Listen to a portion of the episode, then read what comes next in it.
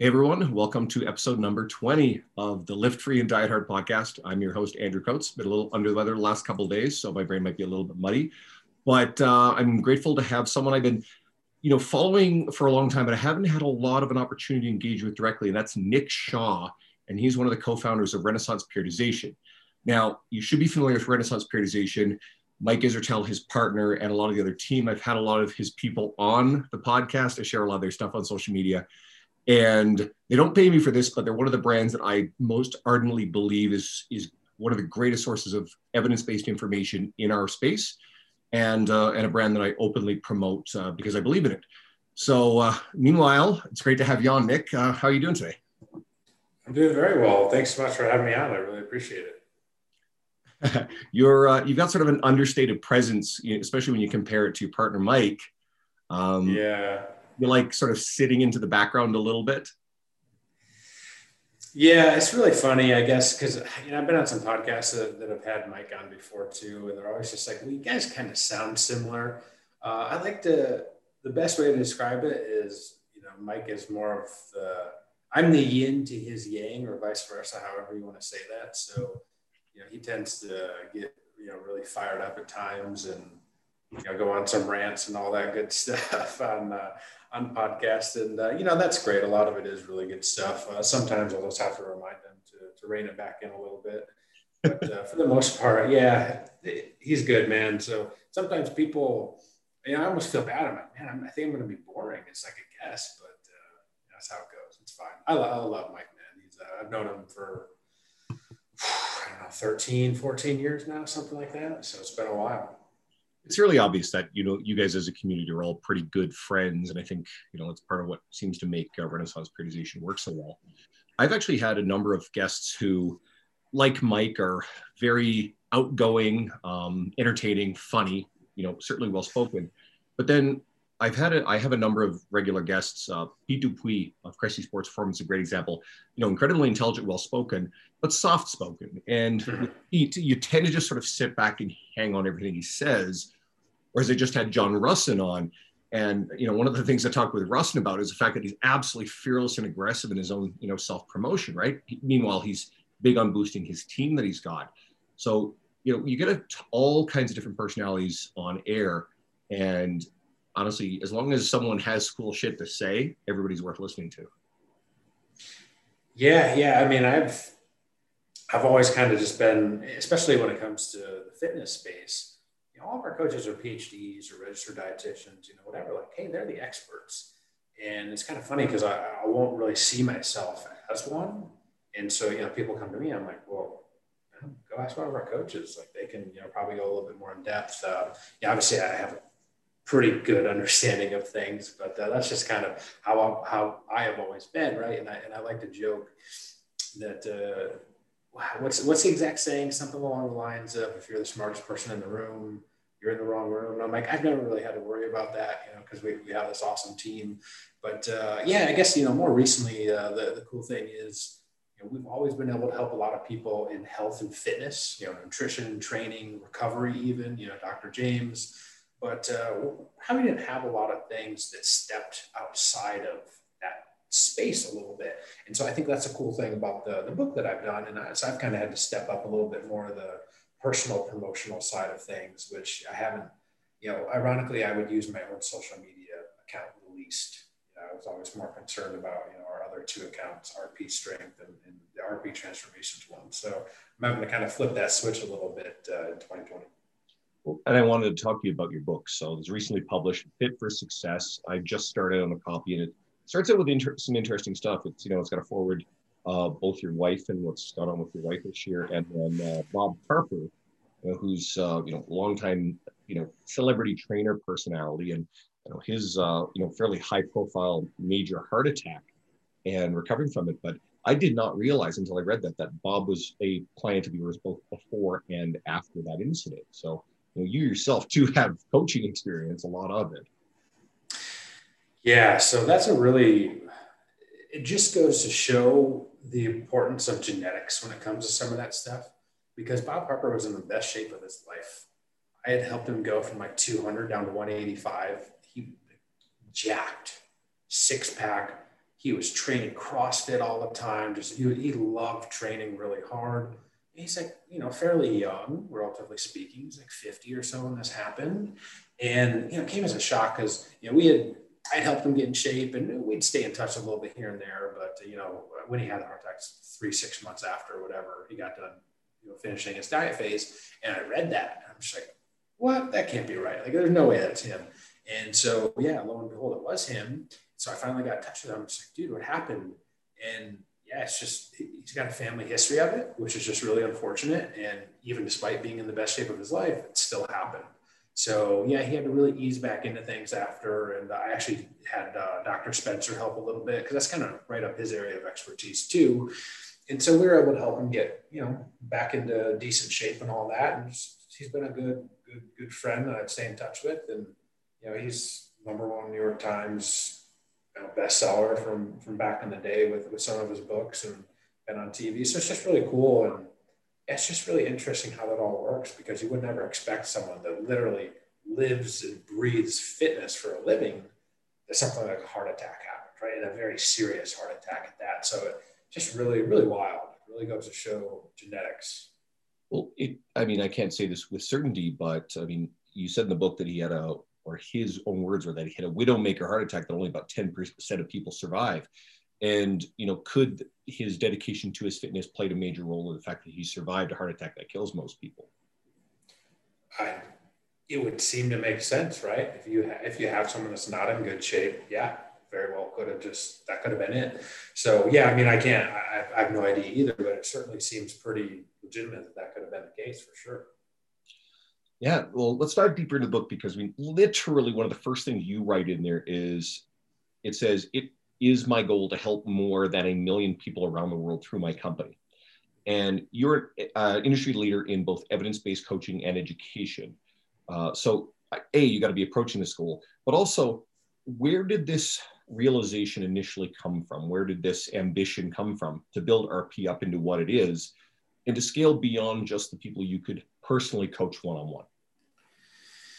Yeah, well, man, there's a lot to unpack there, I suppose. I'll try to do the quick version.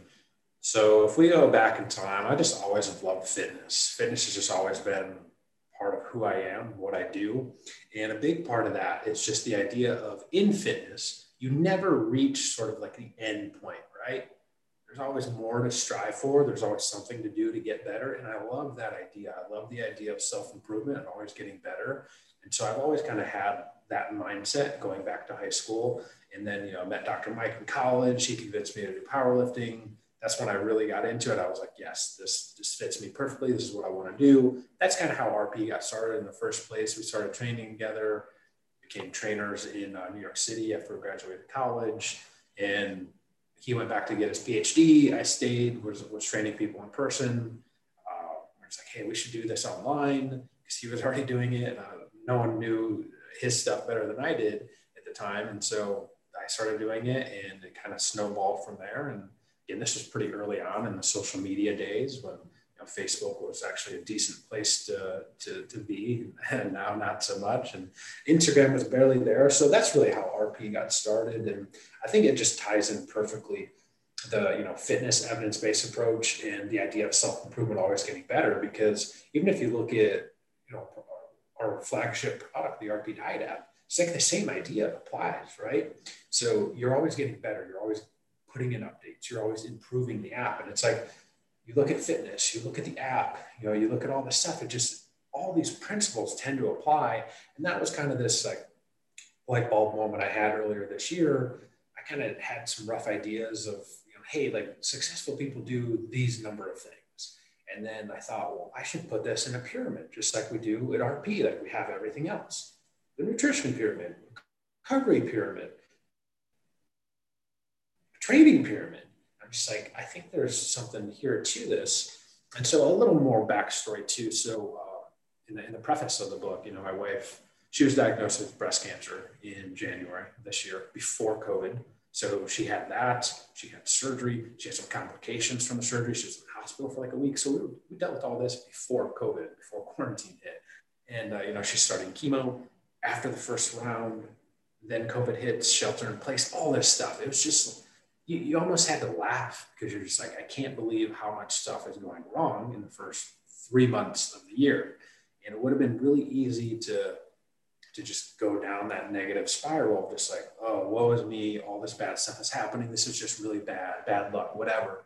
And I just kind of really had to take some of these principles that, you know, I'd already been thinking about and all that, but I really had to put them into practice. Like, there's so much going on. Everything can seem so overwhelming. I got to really be dedicated, disciplined to these principles that make people successful, because that's how you overcome. You know, it's how you do better in business. It's how you do better in fitness or in sports or overcoming adversity and disease, like all these things. And that was a light bulb moment for me. I'm like, I think now, given 2020, everything that's happened, so many people have been negatively impacted. There's a really powerful message here in this book. And that's why I really wanted to get it out before the end of the year.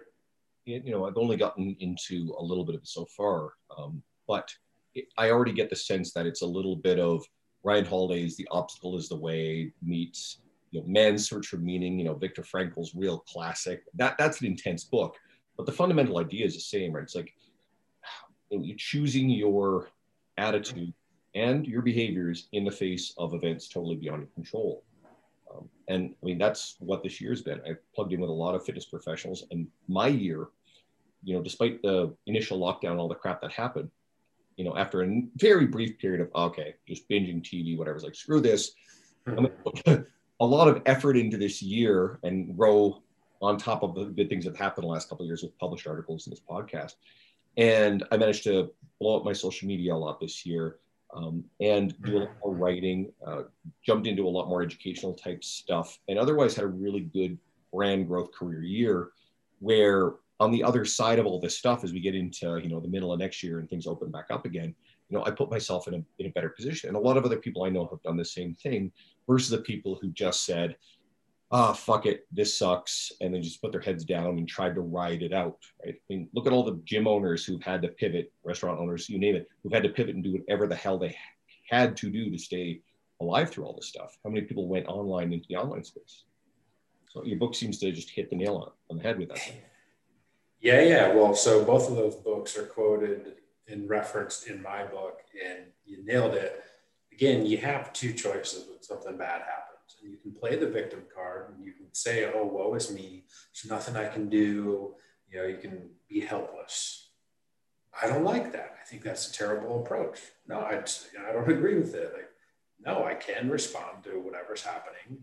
I can find the silver linings. I can stay more positive. I can sort of focus on the things that I do have. And that's a good foundation to build from, right? Like, that's kind of one of the pillars, positive mindset, just being more grateful. You know, again, something like this happens with my wife. You just become grateful that, you know, hey, we can still sit down and have family dinners. Like, I have two small kids. That was actually another thing too, because they were being homeschooled, and you know, somehow my wife was able to, you know, help do that all through chemo, and I would, you know, help a little bit here and there. But it was really like, I don't know how she did it. She's awesome. So yeah, you have two choices. And again, where does that negative downward spiral get you? It gets you nowhere, right? Like, why did you want to do that? You said it perfectly. The people that are successful, right? And this is like a universal trait. They have that internal locus of control. They're not going to focus on the things they don't have control over, because that gets you nowhere. Literally nothing good comes from that. So again, something bad happens. Okay. You kind of react and you think, what can I do now? I can't control it. I'm not really going to worry about it, but what can I do now? Right? So my gym's closed. Okay. Well, that's bad, you could say. Especially if you're the owner of the gym, you know, even if you are just training there, okay, now what can I do? Can I train at home? Can I go outside and walk? Can I still do some sort of physical exercise? Can I control my nutrition? So a lot of people, this is really interesting. It was kind of this weird split. A lot of people are like, oh, don't worry about your nutrition at all. Like, there's so much bad stuff happening. Okay, I get it. I'm not gonna judge people, of course. At the same time, that is the one thing that you can absolutely control all the time if you want, right? You can always control what you're eating. And again, for a lot of people, taking some of that control back and having something you can kind of stand on, but yes, no, I don't care what's going on, all this bad shit's happening, I can still do this. It gives people confidence. They start taking more action. What happens when you get confidence? Again, momentum builds. That's just what happens. And so it's just like, for me, I was like, well, why would you want to just throw in the towel? Like, You still can control this stuff. And I mean, hell, you can work out from home if you really want. Yeah, you might not have fancy equipment, but like you can still do stuff. And so that's what successful people do. They find a way. They find a way. That's it. Yeah, it's funny. I'm laughing because what you said about controlling your nutrition when you can't have access to the gym is literally the post I put up yesterday on my Instagram. And, you know, it got shared over 100 times because it seemed to have hit a nerve with people. So yeah, like what's the first thing that tends to go when people get away from the workout habit? Nutrition tanks, right? Mm-hmm. So, and something weird that I've observed, and I think there's a relationship here, the clients that I've worked with who've had the best long-term major weight loss success were clients that actually had the nutrition in check before they started resistance training.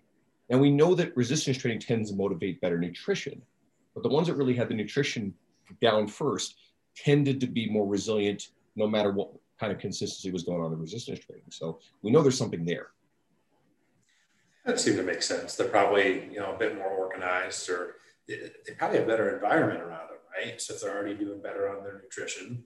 Because here's the thing, there's a lot of people that don't really set themselves up to even have a chance to be successful because their environment's just really bad. Like, I like to consider myself someone that has a good amount of willpower and discipline. That being said, like if there's golden double stuffed Oreos in the house, forget about it. It's not even a thing. Now again, like, and I've competed in bodybuilding. I've done the hardcore stuff before. Like, yeah, I could have done it back then, but you know, now I'm not really training for that, you know? So it's just like, but if that stuff's around, I tell my wife, I'm like, just don't get it, right? And if it's not there, boom. So, and that's actually another thing too, and I'm sure you hear about this all the time with your own clients and stuff, but the clients that seemingly have the best discipline and willpower, they use it the least, and that's not a coincidence. It's because they set themselves up, they have better habits, and they have better environments, and they can do all these things. So you just start looking at different things like that, and it's just really cool to see, you know, hey, what are the successful people do? And on the flip side of that, what do the unsuccessful people do? And if the inverse applies for both, you're probably on the right track. So in the RP Diet Coach app, we were able to collect a bunch of data from like 10,000 completed diets. Really cool. It's a pretty big data set. And we're able to see like what were the things that successful people did. They had the most success with their diet. And so, you know, one of them is they don't set crazy aggressive goals, right? Like they can still be, you know, tough goals to achieve. But on the flip side, we also looked at a bunch of failed diets. What were the people that failed at their diets? What were they doing? Well, they were setting the really long and aggressive goals. So you can set aggressive goals, but it's probably something you want to do in the shorter term. And hopefully you're a little bit more advanced. But like the people that failed, well, they set these crazy goals that are going to be really, really hard to achieve. They get into it, right? What happens? A couple weeks in, yeah, maybe the first week or two, they're really, you know, pumped up and they do well. And that's just like, you hit that point where it's like, wow, I can't believe how hard this is actually going to be. What happens? You get discouraged, you fall off, you know, then who knows? You probably don't even keep going. You fall back worse than where you started. And it's just, it's really something. There's a couple of things embedded in all that. And, you know, you didn't quite say it, but it was there, is these people are focused on an outcome versus the daily regular behavior, right? So they've got the wrong thing in their focus. If you take a look at what's in your immediate control on a daily basis, you know, you can successfully nail that down. If all you got fixated on is that long-term weight loss goal, there's nothing you can do to will that into happening on the time frame you want it to be. And like you said, they're more likely to fall off track. Something that I found in my experience when it comes to willpower is you can almost bypass willpower if the decisions that you need to make or trying to make are aligned with your identity, who you see yourself to be. Mm-hmm. I've worked with a number of police applicants over the years, and I noticed a very strong trend. And this is sort of where I, you know, this coalesced for me. There were two types. One group were already living the active lifestyle that they imagined a police officer would live. And we're not talking about the stereotypical stuff from the old movies and donuts and whatnot, but, you know, in order to be able to pass this physical and be active. And those ones tended to crush the physical, right? They're already doing it. And there was a second tier that were nowhere near in the same shape. And they had this attitude, well, once I get in, I will then behave in this lifestyle this way. And they never did. They never passed the physicals. They never stuck with it. And when things got a little difficult, their willpower couldn't sustain them through the tough stuff. So I think if you really want to achieve something, if you can see and mold the identity, this, I like to use the term aspirational identity. So that way, when it gets a little tough, then you can look at it and go, this is part of who I am. I am someone who works out virtually every day. I am someone who is responsible with my nutrition. And then you don't have to rely on willpower as much. Yeah, I think you're absolutely right. And something that I actually use this on my daughter. So my kids just went back to school recently, and my daughter, because they hadn't been at school since like March. And, you know, I live in North Carolina, so they could have been going, but because given my wife's health conditions and stuff, like we chose to keep them home for a while until we were kind of at the point where we felt comfortable enough with it. And we know some people, whatever, but my daughter was really nervous. She's like, well, I'm not going to know anybody. I'm going to have a hard time making friends. She's six, right? She's 6.5, let's call it. And so what I did is I would tell, because I know she's a super friendly, super caring person. Like I just know that's just who she is. So I told her, I was like, you're the type of person that makes friends really easy. And I kept repeating that, right? Because I wanted to instill it in her head that like she would have that self-belief and confidence that she would know it. And I think that's just what you were saying. Because if you believe that is like who you are, yeah, I mean, like you said, it's just, you don't even think about it. It's just like, you're, oh yeah, like I'm that type of person. So you start training, you start watching what you eat. All of a sudden you gain that success, that early success, you gain some confidence, you get some momentum. And you're like, yeah, I'm the type of person that does healthy stuff. Yeah, that's awesome. Like, yeah, I'm a badass, right? Like you kind of start thinking that, and that's really cool. And like, you want that, just like you said, because and again, you don't have to start with these crazy big things, but you just start with little things, build those habits, gain that confidence, momentum, and then naturally it's going to kind of build on itself. And yeah, I think you mentioned this earlier a little bit, but like if you start with lifting, all right, that's a fine place to start. But like you start lifting, you feel pretty good. You almost, as a natural byproduct, you'll want to start eating a little bit healthier too, because it's just, it just makes sense. The two just go together so well. So, I mean, knock on wood. So they just finished their first week this week, and she loves it. Like they're so happy to be back in school. And she comes home every day. She's like, Dad, I made new friends today. I'm just like, you know, I'm trying to pat myself on the back just a little bit, but and you nailed it. So if you can convince people that it is part of who they are, just, things become a lot easier. And I think this goes into another realm too, further than just, you know, fitness success. I mean, look at your community of coaches and RP. I mean, look at Mike. I mean, God, what did he just win a whole bunch of categories in his bodybuilding show? Right? You've had extensive experience in both bodybuilding and powerlifting. James competes. Melissa is, I know she's really martial arts. Gabby is, I think, has done aesthetic and powerlifting stuff. And Derek, when we were talking to him, he's what, the smallest man to ever squat 1,000 pounds. And mm-hmm. Yeah. I know, right?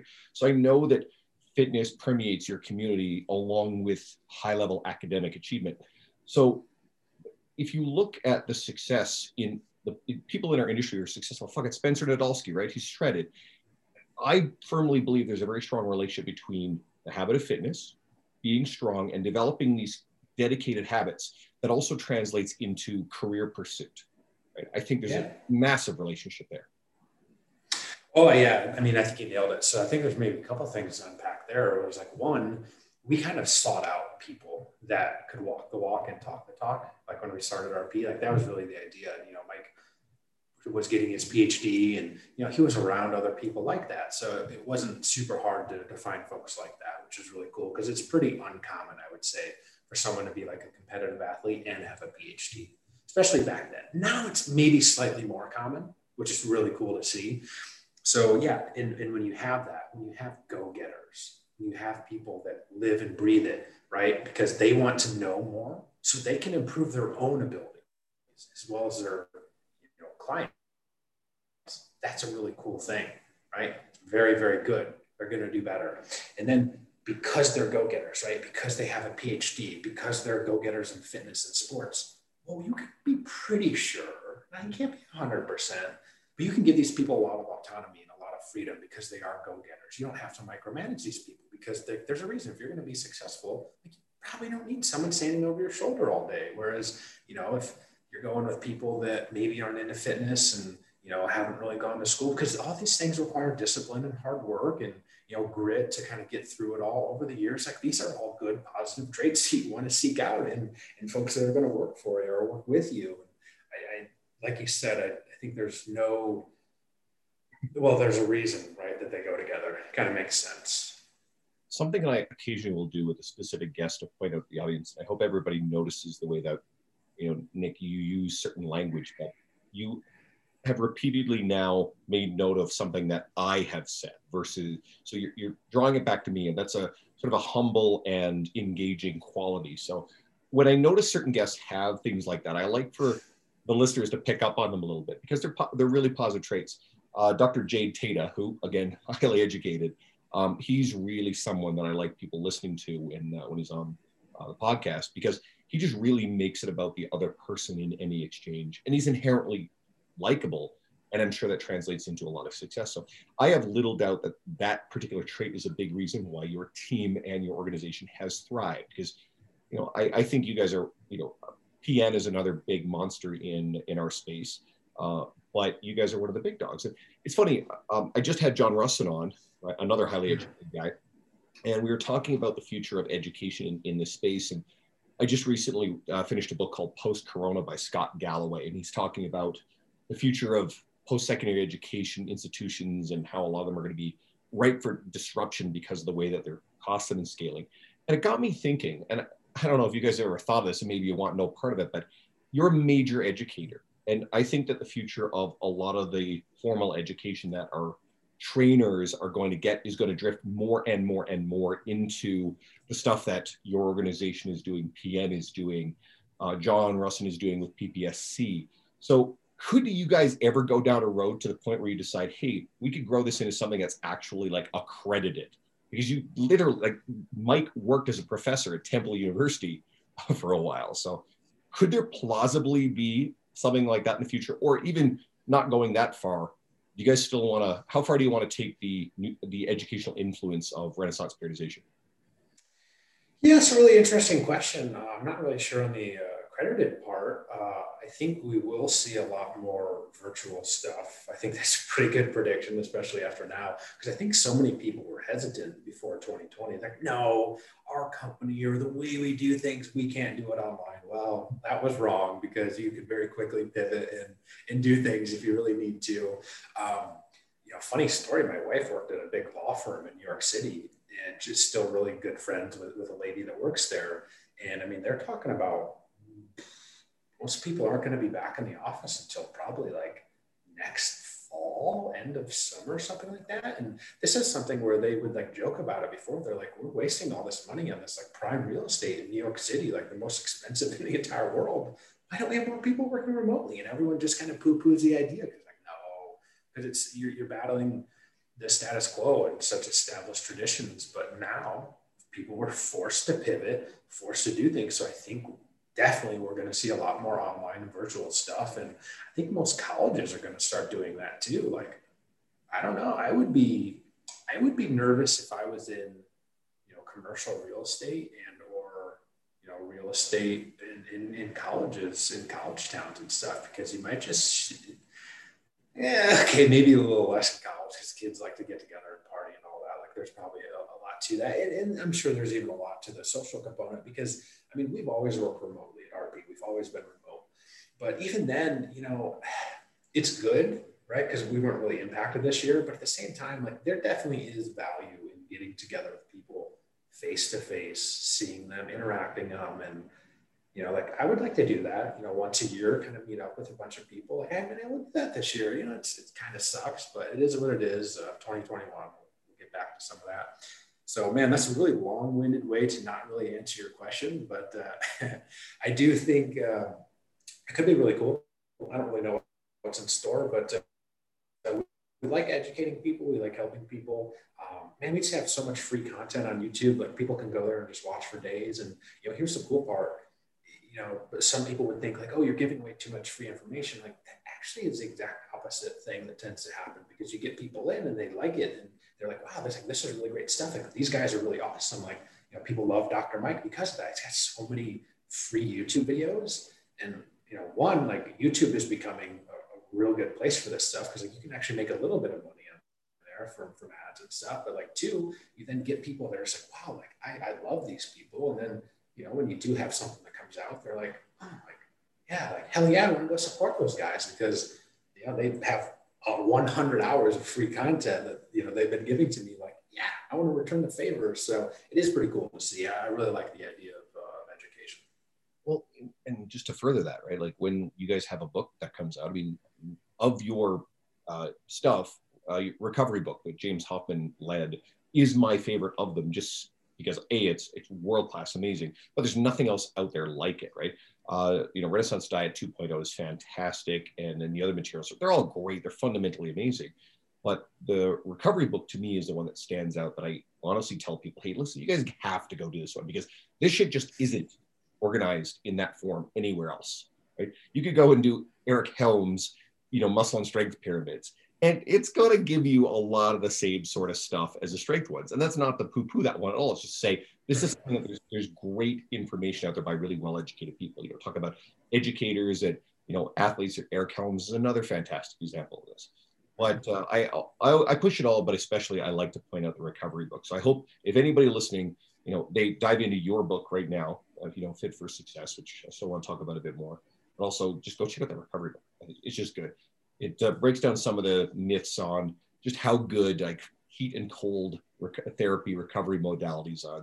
They're definitely not magical stuff. So they get oversold in the popular media and on social media when celebrities use them, misunderstanding.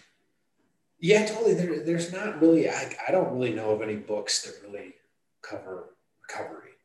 I don't really know of any.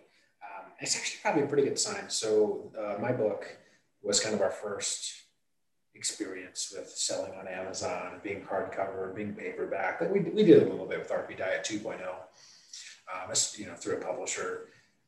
But yeah, it seems like this could be a cool avenue. I think a lot of people like reading, you know, something tangible in their hands versus ebooks. You know, a little bit of a difference. And I actually tend to agree with that. Like I only really read books in my hand. Like I don't know, I probably get too distracted from reading digitally. I just can't really do it. So yeah, it's one of those things where, you know, the recovery book should be, it could be, I think, a really great resource on a place like Amazon because there's not really anything else like it out there. So it could do really well. It's actually on Audible. I think it's on Audible. I think it does pretty well on Audible. Yeah. I know some of the other books are. I do either physical in-hand books or audio. So I really got to want to read something if I'm doing it in an electronic form. There's a few that I've done, but, and your guys' stuff is amongst that. So with Fit for Success, why did you write it? Why was this so important to go off in a slightly different direction from, you know, the stuff that your team is usually writing? Yeah, so two things. So we go back to 2020, just been a shitty year for everyone. So I think a lot of people just need something like this, an easy to digest look at what are the things that I need to do to get back on track, to overcome adversity and obstacles. Like, what do I need to do to become successful and sort of get over this 2020 hump? And so that's why I was really passionate about making sure that it came out before the end of the year. So it just came out in November, you know, right around Black Friday or whatever. And so, I mean, super happy with the feedback so far. Like, people seem to really like it. You know, here's the other thing. Like, I didn't want it to be kind of, and I don't mean this as a negative against other RP books because a lot of people like reading that stuff, but I didn't want it to be something like super long and, you know, tons of citations. Like, no, like it's meant to be a very simple and easy to read book because for the most part, that's what people want, right? People want that. They don't want to spend, you know, hours kind of reading, you know, scientific stuff. No, a lot of people do in our community, of course, but like we start stepping outside of that, people people want, you know, kind of be spoon fed. So the idea is to keep it simple. You know, I wanted a take home thing at the end of each chapter. Like there's just something quick and easy you can do at the end of each chapter. If you just start doing these little things, you're going to be much better. You're going to be on the right track. So that was one part of it, helping people overcome that. Two was really a little bit of, we have fitness, we have diet, we have training, we have recovery books. We don't really have anything that talks about a little bit of the mental component or, you know, how do you deal with setbacks and things like that. And that's what this book is, because again, if you want to be successful in any endeavor, there are universal principles and that's what the book covers. That's really why. It definitely feels, so far from what I can see from it, it belongs more in the same space as something like Obstacle Is the Way versus your other work anyway. And just a comment about, you know, the people who, you know, like reading, you know, citations and research type stuff, that's the community that you're around. Like Mike, that's kind of a self-selecting thing that's in that world. So you have to step outside and realize, wait a minute, not everybody else necessarily is interested in piling through research, right? I leave it to people like Mike to figure that stuff out and then process it in an accessible form so I can take it and then, you know, share it and use it with my clientele. Totally. Most people just want something quick, simple, easy to read, that has some story behind it, that, you know, packs some punch, right? And I would say in the book, like, if I would have tried writing this a year ago, it could have been done, but I really had never had that, like, back up against the wall type thing where just everything seemingly was going wrong. And so I'm super fortunate, of course, but like this year forced me to really kind of deal with all that, kind of like, how do you best deal with all that? And hopefully it's addressed, you know, very well in the book, because it's just like, you do these things, you're going to be on the right track. Like, it doesn't matter who you are. It doesn't matter where you're starting from. You just start small and you just start doing these little things that are at the end of each chapter.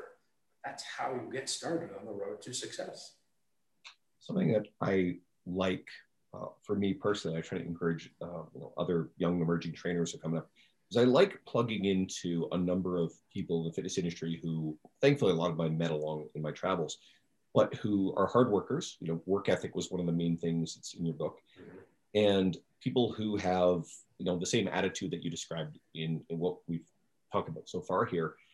And I find if you're plugged into those examples and those images, it can be easier to then be, for lack of a better word, motivated, reminded of these, this perseverance to continue to work hard at what you're doing. And I think it can be very easy to see someone who's been very successful in our space as being, oh, I could never be like that. That's unattainable. But instead, I look at those people and go, okay, well, you just apply the same principles. And, you know, they were once right where every other trainer, you once upon a time were just a trainer starting out, right? I doubt at the very beginning, you could have imagined what you guys would have founded and built with RP. It's exactly the case. That's the thing. And I still sort of view myself like that. And it's just weird how things kind of, and this is a pretty natural human thing, right? Like, even as you maybe become more successful, like, you just kind of start looking up and you kind of start basing off of other things. Like, I don't know, that's at least how I am, you know, like, whatever. Have we had a little bit of success? Okay, sure, I guess. But like, I sort of see it as like, you know, nothing. Think of all these huge, gigantic companies that help, you know, tens of millions, hundreds of millions, billions of people. I'm just like, that's the guiding star right there. Like, we want to help as many people as we can. So it's just, I think it goes back to that mindset that we started the podcast about. It's just like, you just always want to get better. Now, that's not to say, like, I'm super happy and grateful for where we are, and we've helped lots of people. I love it. I think it's great. But at the same time, I'm just like, you know, that's nothing. Like, I think there's so much more out there. Like, that's just kind of how I view things. And yeah, for anyone out there that's just getting started, I mean, here's the thing. Because with social media, you tend to only see little bits and pieces, right? It's not like 8 years ago I was posting on social media about like, oh, hey, I just got like my first personal training client, like, woo. When Mike and I first started writing online diet training programs for people, maybe we charged $75 a month for like a diet and training program, right? Like, let's call it 2012. What's that run for now? I mean, and not even here, but just like anyone, right? Like, you're not going to find that. But again, like, that's just how we got started. You got to start somewhere. You got to start with, do a good job, get some testimonials, you know, build up a little social proof. And again, it takes a little bit of success to build more of it. So that's a really weird concept, because people like to think that they're going to jump from 0 to 100. It's just like, boy, that's just not how it works. And I even have to remind myself of that. Like, yeah, guess what? Okay, so you wrote a book. Like, now you have to put in years of hard work now with that to, you know, like, hopefully let people know that it's out there. You know, there's usually not something that's just handed to you overnight. No, and mean, this year has been a really cool year for me. And it's the year that, again, I grew to social, my social media following. I just reached 10,000 followers. And I was one of those people that, oh, I never imagined I could have any sort of presence on social media. Actually, Mike Israetel had a big hand in that because he kept sharing my stuff on his wall. So he kept giving me major surges of followers. But, you know, I've got all these younger, newer trainers who see this, and I'm hoping they'll learn from it because I've been trying to document the process. But keep in mind that this stuff happened in year number 10, right? I started writing for T-Nation at the end of 8 years of training. I was completely unknown in any way, shape, or form in this industry for the first 6.5 years of my career, working on a gym floor, you know, busy with clientele, good referral base. But beyond that, there's absolutely nothing in terms of broader career capital out in the grander industry. So there's a lot of people plugged in this stuff, hoping in year one and year two to be able to achieve a lot of these same sort of things. So it's like, guys, put in the work, be patient, persevere, right? Like work for it. I mean, fuck, if you get there quicker, I think that's wonderful, but just don't expect it to happen overnight, like you said. So something that successful people tend to have is a longer term time horizon. They just sort of understand. Again, it goes back to a little bit, you mentioned this, about the process. Okay, you can have these outcome goals that you want, and that's okay. Whatever your big, hairy, audacious goals or whatever, like that's okay to have this big kind of guiding North Star that helps steer the ship, so to speak. But at the same time, you have to have these little smaller goals. Like, what are you going to do today? What are you going to do? What's the goal? What's your goal to get done today? Get done this week? And again, you just have to start there, and you have to start building there, because so many people want to jump from 0 to 100. And it's just, if I had, that would be like the one thing that I would say that really stands out to me. The more and more that I look into all this and study successful people and all that, it's just like, you don't see all that hard work for years. Like, no one sees your 6.5 years of training people in person. No one sees that Mike and I were training people in New York City. Like, we used to get made fun of for the way that we did things. I still remember that. It's never going to leave me. We used to get made fun of by other trainers for the way we did things. You know, I'm like, we had a plan. We had a long-term plan. We were just like, let's just keep doing this. And at the time, like, it was because we wanted to be bodybuilders. Well, like, Mike has become a bodybuilder. This was, you know, 2009. Let's call it 2010. So 10 years later, he finally just won a bodybuilding show. That's 10 years of busting his ass, and I've seen a large chunk of that. I know how hard he worked, but it's not like he just showed up one day. You know, he's not genetically sort of gifted in terms of bodybuilding. You know, no offense out there, Mike, if you're listening, I love you, buddy. But like, he'd be the first one to say it. It's just not how it works. And you know, think about how many subway trips I had to take down from, you know, way up Upper East Side down to Midtown Manhattan to train people. No one's ever going to see that stuff. And they might just see something now, and they're just like, oh, you know, like people like to do that. Like, oh, you know, he's just lucky, or, you know, he's like genetically gifted or whatever. It's like, no, I mean, maybe one or two people out there. But even then, right? Like, you take the best in the world, take someone like Kobe Bryant or Michael Jordan. It's like, yeah, they had talent, but these guys were probably, they would make me look like I'm lazy, right? And that's what it takes. If you want to be the best, you have to have sort of some of that natural innate ability. Then you have to have this tireless work ethic that gets compounded on top of that. That's how you really get to the top, to the elite top of talking. Yeah, you have to be willing to outwork literally everyone. Yeah. Well, so real quick, I have another story. So I was doing a podcast with Nick Hardwick. He was a former All-Pro lineman for the San Diego Chargers. He was a walk-on in college, somehow, you know, made it. I don't even know how. It's a crazy story. But I asked him, he was 14 years in the NFL. I asked him, I was like, who is the one person that, like, they were just the ultimate professional? And he said, Drew Brees, right? And everyone knows who Drew Brees is. He's one of the best quarterbacks of all time. But he went on to say, like, this guy never stopped working. He's 5'11", 6 foot, right? He was not meant to be this Hall of Fame quarterback. He's got like the most passing yards in NFL history. Prepared, like the world is ending. And he does this every single day, repeatedly, for now like 20 years. I want to say he came into the league in like 2000 or 2001. Like, these things are just absolutely remarkable. And just people don't understand that. I've had the ability, right? I'm super grateful to be able to work with some of the best athletes in the world that I've been able to coach. And you just watch their work ethic. Someone like Rich Froning, like, are you kidding me? This guy works out like 4 or 5 hours a day, every single day. People want to be like, oh, I want to be a CrossFit Games champion or whatever. Like, no, you don't. You don't actually want it. You say that you want it, but you don't want to do the stuff that's required. Like, you're not going to be doing the stuff that Rich Froning is doing. Like, you're not going to do that. Like, stop. Don't even say that you want it, because you're lying. You guys have another really cool and uniquely high-profile athlete in your community, and that's Ethan Suplee. And I've been a fan of Ethan in movies when he was, that, let's just say, a big fat guy in movies like, he was in the movie Blow early on as Tuna. He was Johnny Depp's friend, or Mallrats as the guy who couldn't see the sailboat in that picture, if anybody gets those references, right? So, and he's famous for being that guy. And then he sort of turns around a few years, and what's the other one? My Name is Earl with Jason Lee, I think.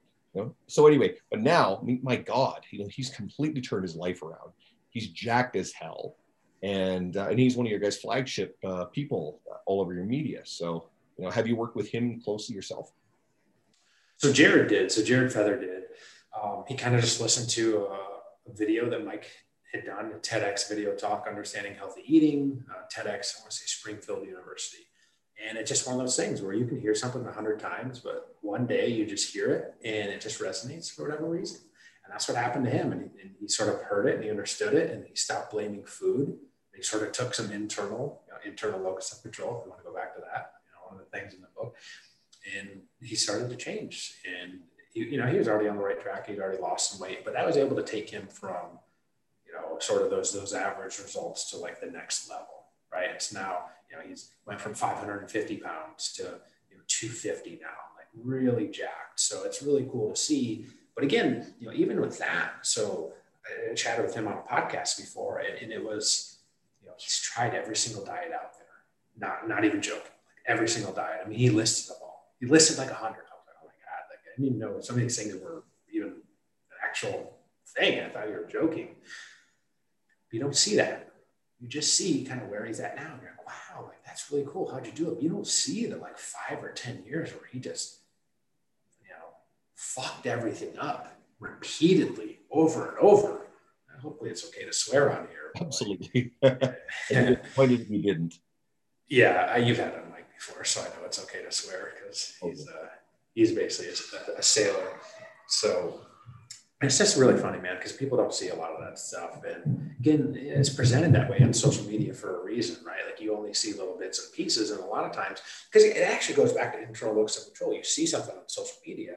Now you're kind of giving your power away because you're focused on what they're doing. It's like, well, you can't control what other people are doing. So don't worry about it. Like, they are who they are. Like, what am I going to do? If you want to use that for inspiration to get going, great.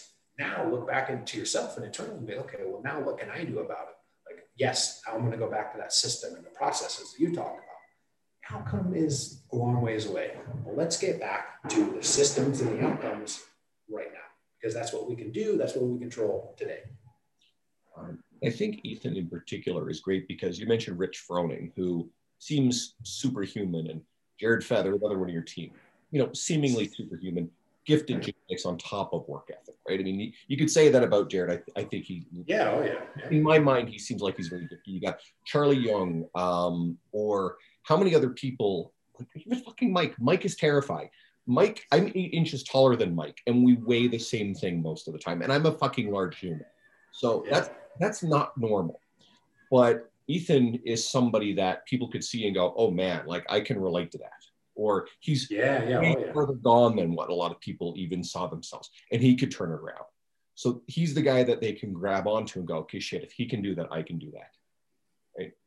Yeah, I think that's why so many people are fascinated by stories like that. Or, if someone's like really down in the dumps and they kind of make their way back up, like people are really inspired by that stuff. And I think it is because it's so easy to relate to that. Because we've all had bad stuff happen to us before. It's like to see someone sort of pick themselves off the ground and come from nothing to, you know, rise to something that's really cool. Like it just clicks. It just makes a really good, compelling story. So when you see someone that's like, holy crap, maybe it goes back to some of that identity that you were talking about, because you can see yourself in that person. So let's take some random, like, you know, fitness soccer mom that's just getting into lifting. She's going to see Jared and just be, I don't even know what that is. Like, that's not even human. So you can't see yourself in that. So it's not really, you know, you're not going to use that. Like you see someone like Ethan, or maybe you see a mom that's lost like 100 pounds over a few years and all this, like you see that and you're like, that can be me. So that's what's really cool, because, you know, even on the RP social media, you know, we'll get people that tag us all the time that have, you know, used their products and gotten in shape and all that. It's really awesome. But like, there's a pretty diverse group of people. You know, it's like moms coming back from having babies. It's, you know, pro athletes sometimes. Like if you look hard enough, you're going to find someone that's similar to you.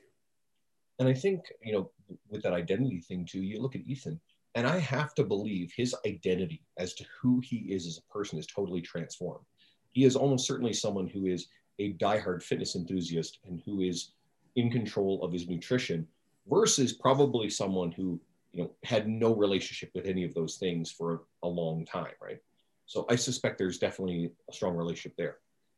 Before I let you go, I don't want to steal too much more of your time, because I can hear your kids going nuts in the background. Oh, man, I was wondering if you could hear that. Jeez, I think my sister's here. That's great. You can bag it away. One of the questions I like, especially, you know, I have my buddy Mike Dola on from Stronger You, or anybody else who kind of runs one of these companies. Like, what isn't so easy or glamorous about running a company like RP? You know, you've got almost 50 team members. I think you said 45 in the book. Maybe it's grown. And the stuff that the onlookers outside don't understand.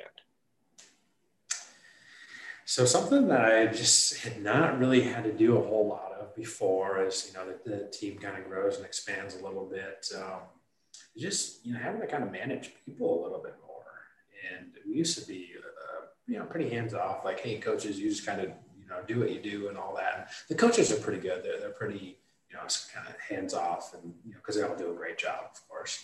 But, you know, getting into more like the app side and, you know, marketing and all these different things, like, yeah, I kind of do a little bit less of like, you know, have your hands down there, you know, whatever. And it's just like having to manage people a little bit more. And, you know, that's been a little bit of a challenge. In terms of what you just, there's always something that comes up. Doesn't matter who you are. So there's a chapter in the book. It's all about failure. And I don't care who you are, I don't care what company you are, you're going to fail, you're going to mess up, right? Sometimes it might be smaller things, sometimes it might be bigger things, but it always happens. And there's always stuff, right? And seemingly you can have the best plans and timelines laid out, but stuff's going to happen because we're human. Things are going to happen. Maybe it's human mistake. Maybe it's COVID-19, like who knows, right? This year's been the probably hopefully outlier that our whole lives that we'll ever see. So it's really hard to plan for some of that stuff, but you just kind of have to plan that there's going to be something unexpected that happens. And sometimes I think people don't see that or realize that, because you might not see it from the outside, but I guarantee it, every other company. And sometimes, actually, I'll tell you a real quick story. Sometimes for me, talking to other entrepreneurs, I don't want to say it makes me feel good, but it just kind of makes me feel like, okay, it's not just us. When I talk to other people and they say like, oh yeah, we've had that happen before. Oh yeah, no, we dealt with that before. And I'm just like, well, thank God it's not just us, because boy, I thought it was just us. And then you talk to other people and it's comforting. I don't know, that's a weird thing to say, I suppose, but maybe that's the best term here. So it doesn't matter who you are. There's always gonna be stuff that happens, gets messed up. And successful people, when they experience failure, they just get back up and they keep going, and they'll usually learn something from it. So hopefully that doesn't happen again down the road. It's not that they're never going to experience failure, because they are, but a lot of unsuccessful people might not ever even get started because they think if they fail, like that's it. And that's just not the case. Like you just have to be able to roll with it. And going back to, you know, Obstacles Away that you mentioned, that's a really good book. I would say, hey, go read that, because that's just what happens. Things happen and you just see obstacles as opportunities, and boom, it happens. Okay, well, what do we do now? pivot, get around it, whatever. One of the easiest and most accessible examples of this, and it's something you mentioned earlier, is Michael Jordan. You know, people often usually think that he's the greatest basketball player of all time. People argue about that a little bit. I grew up watching him, so you know, it's my vote, right? And he was indomitable. But people forget, I believe it's the first 6 seasons of his career, he didn't win a championship, and I believe got beaten by the Pistons most of those years in early rounds of the playoffs. And Celtics, yeah. And Celtics. And the Pistons in particular are legendary for just beating the living crap out of him. But he's also legendary for working tirelessly to be better so he could overcome the Pistons. You know, a big part of it that doesn't always get talked about is the fact that the team needed those extra pieces to help push him over the edge. But he has legendary work ethic to be able to be better so that way he didn't get beaten by these guys, and eventually went on to, you know, win all those championships, fucked off for a couple of years and tried baseball, you know, just because he could do that, came back, it was just as good as ever, won 3 more championships. But people also forget, you know, the very end of his career where he went and played for other teams, or the very beginning where he was a dominant individual player, but his teams didn't win.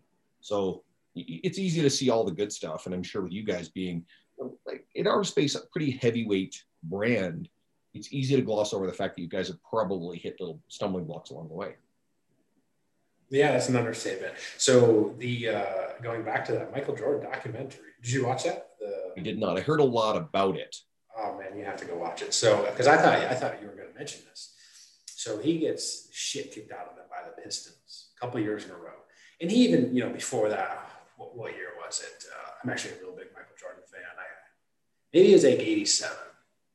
He averaged like 37.1 points a game, just ridiculous season. So he dropped 63 on the Celtics in the playoffs, and they still got beat. Like, that's just unheard of. But anyways, he gets the shit beat out of him by the Pistons. So what's he do? He starts really, like, seriously lifting for the first time, and they document that in the series. And I was like, okay, that's awesome. Because he knew, he's like, I gotta get stronger. He's like, I need all this stuff. And then what happens? He's able to kind of take some of that abuse, and it doesn't get him down as much. Lo and behold, now again, that's not the only reason, of course, then they beat the Pistons. And then it's like, boom, they're over that mental hump, they're over that mental hurdle.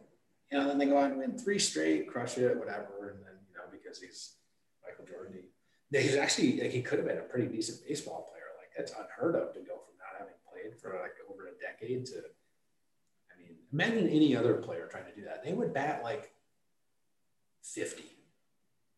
Not 50%, no, like 0.05, right? Whereas like a good batting average in the major leagues is, you know, 250, 300. Like, I want to say he was batting around 250 in the minors, which is just crazy.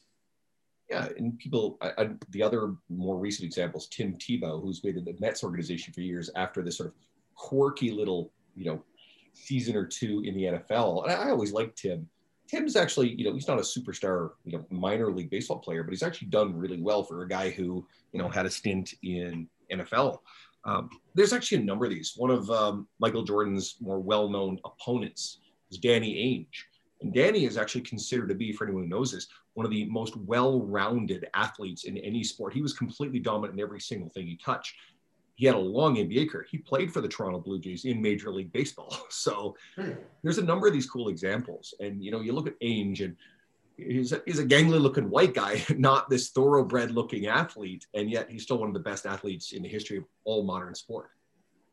Yeah, it's wild, man. I mean, some people just, they are a little bit more blessed, but even if you are really blessed and you don't have that work ethic, you're probably still not going to end up anywhere good. So it takes more than any one thing to be successful. That's kind of the key takeaway. And I think ultimately, all the examples we've used, it does come down to work ethic and drive and all these principles that I know you've lined out in the book.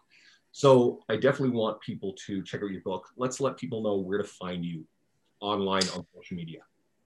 Yeah, so today's a good day to talk about it, actually. So on Amazon, the book just hit #1 new release in self-help genre, which is really cool, man.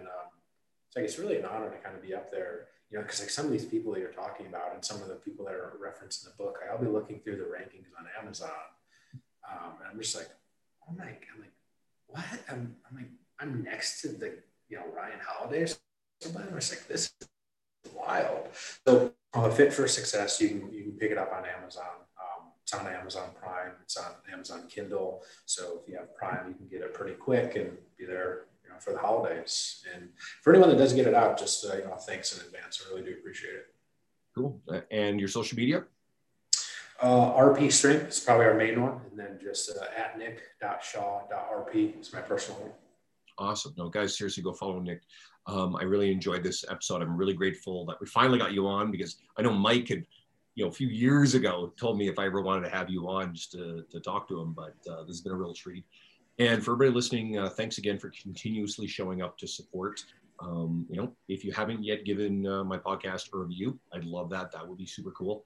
If you're driving, maybe try to remember this shit. I don't know. I'll listen to these things.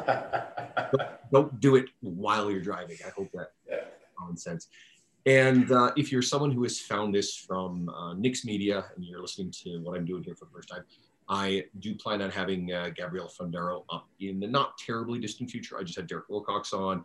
Mike Israetel was recently on again. He's been on a bunch of times if you go back through the old library where I had my friend Dean Guido as a co-host. And, you know, I've had James Hoffmann on. We love your team. I've even had Carolyn McDonald, who is a very good friend of mine. And I know that she's been terrorizing your organization behind the scenes. She's a very hard worker. There you go. If you want to talk about work ethic, there you go. That she cares a lot about making sure everybody, you know, that she cares a lot about doing a really great job. She wants to like her. And that's, if anything, that's a word I'm looking for, a failing almost, that she really does care to make sure that people like what she's doing in her effort. Wonderful human being. She's probably going to listen to this, so I'll probably hear about it. Anyway, brother, thanks so much for your time. I appreciate it. And hang out for a second off air. Meanwhile, I've got Nick Winkelman up next. If scheduling all works out, he is scheduled. We had to reschedule once, and I really like Nick, and he'll be a first-time guest. So everyone, take care, and thank you again.